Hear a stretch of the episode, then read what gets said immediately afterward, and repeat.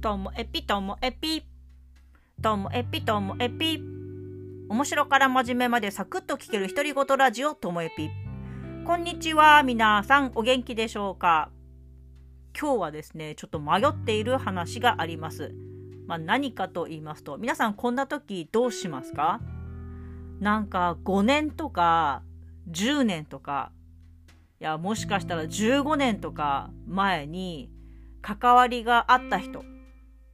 でも別に友達ってわけじゃなく連絡先知ってるってわけでもないんだけど顔と名前ははっきり記憶ある人。そんな人と再会した時あなたは声をかけますか？もうねこれいっつも迷うんですけど私は迷う派です。迷う理由が私こういうことでちょいちょい私が一方的に覚えていて相手は忘れてる。っていうことの方が多くてもうね話しかけるのが恥ずかしくなっちゃって一時期話しかけないことの方が多かったんです。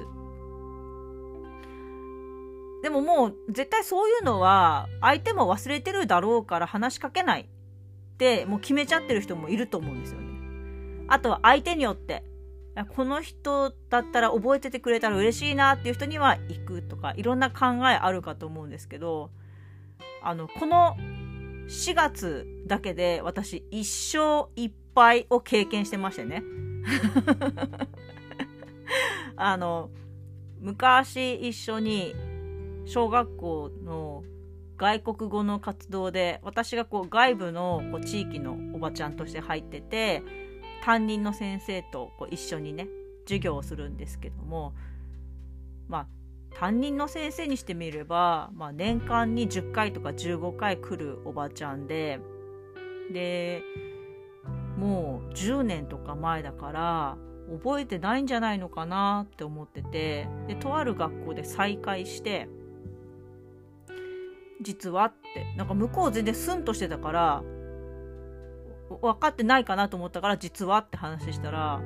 その瞬間めちゃめちゃ笑顔になってすごい覚えてるんですよ向こうは。そんな笑顔になるぐらいだったらあなたから私に言ってくれればよかったのにって思うぐらい まあいいんですけどね私も嬉しかったので。っていうパターンこの時にはあ言ってよかったって思うしなんかもうお互い知ってる者同士っていう前提でそこから話も早いですしね。いいんですよ。でも逆もあって私が完璧に覚えていても向こうは全然覚えてなくてえ？あうんあああそうなんですねってすごい人事なんですよ。でそういう時ってもうどうしていいか分かんなくてこの会話の終わり方分かんないじゃないですか。だからこう当たってたらっていうかねお互い分かり合えたらめちゃめちゃ嬉しいのにもうそうじゃなかったらもうどうやってこの話をね次の展開にしていいのか分かんないからめちゃめちゃ怖いんですよ。で今もうこれもすごい微妙なんだけど私が20代の頃だからもうね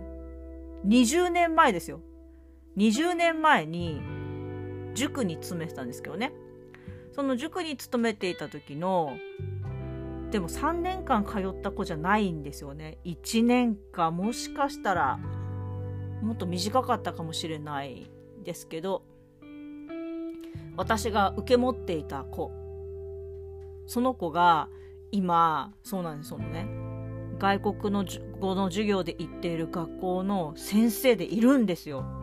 で最初名字だけ見て顔見てあれ昔私この人この方いやこの子教えてたと思ってで下の名前確かなんだかだよなと思い出したんですよ下の名前。であ後で名前聞いたらビンゴ!もうこれで確定なんですよ私の中で。あ絶対あの子だと思って。でも相手は全然そんな素振りを見せないからまたこれえ？あ？あそうなんですね。のパターンじゃないかなと思って怖くて言えずにいるんですよね。でも私は言いたい。言いたいんですよ。でもおかしくないですか？普通逆だと思いませんか？生徒と先生の関係だったら大抵生徒の方が一方的に覚えてるけど先生にしてみれば教え子なんていっぱいいるから全然忘れちゃうってパターンはよくあるあるじゃないですか。逆なんですよ。私先生である私の方がめっちゃ覚えてていや相手は覚えててくれてないんじゃないかな。この間もそれがあったんですよ。全然覚えてなくて私のこと、まあ、しょうがないですね。週に1回しか会わないような間柄で学校の先生じゃないんで忘れられて当然なんですけどね、まあ、1回それでこう一生いっぱいのいっぱいしちゃってるんで怖くてまだその方に話しかけられていない話しかけていないんですよね。一生いっぱいからのこうね3つ目。まあしょうがないなっていうのは相手が小学生とか中学生だったらね10年とか前の話なんて忘れてしまいますから今回は相手が中学生私が20代でねそれもう20年前の話なのでいや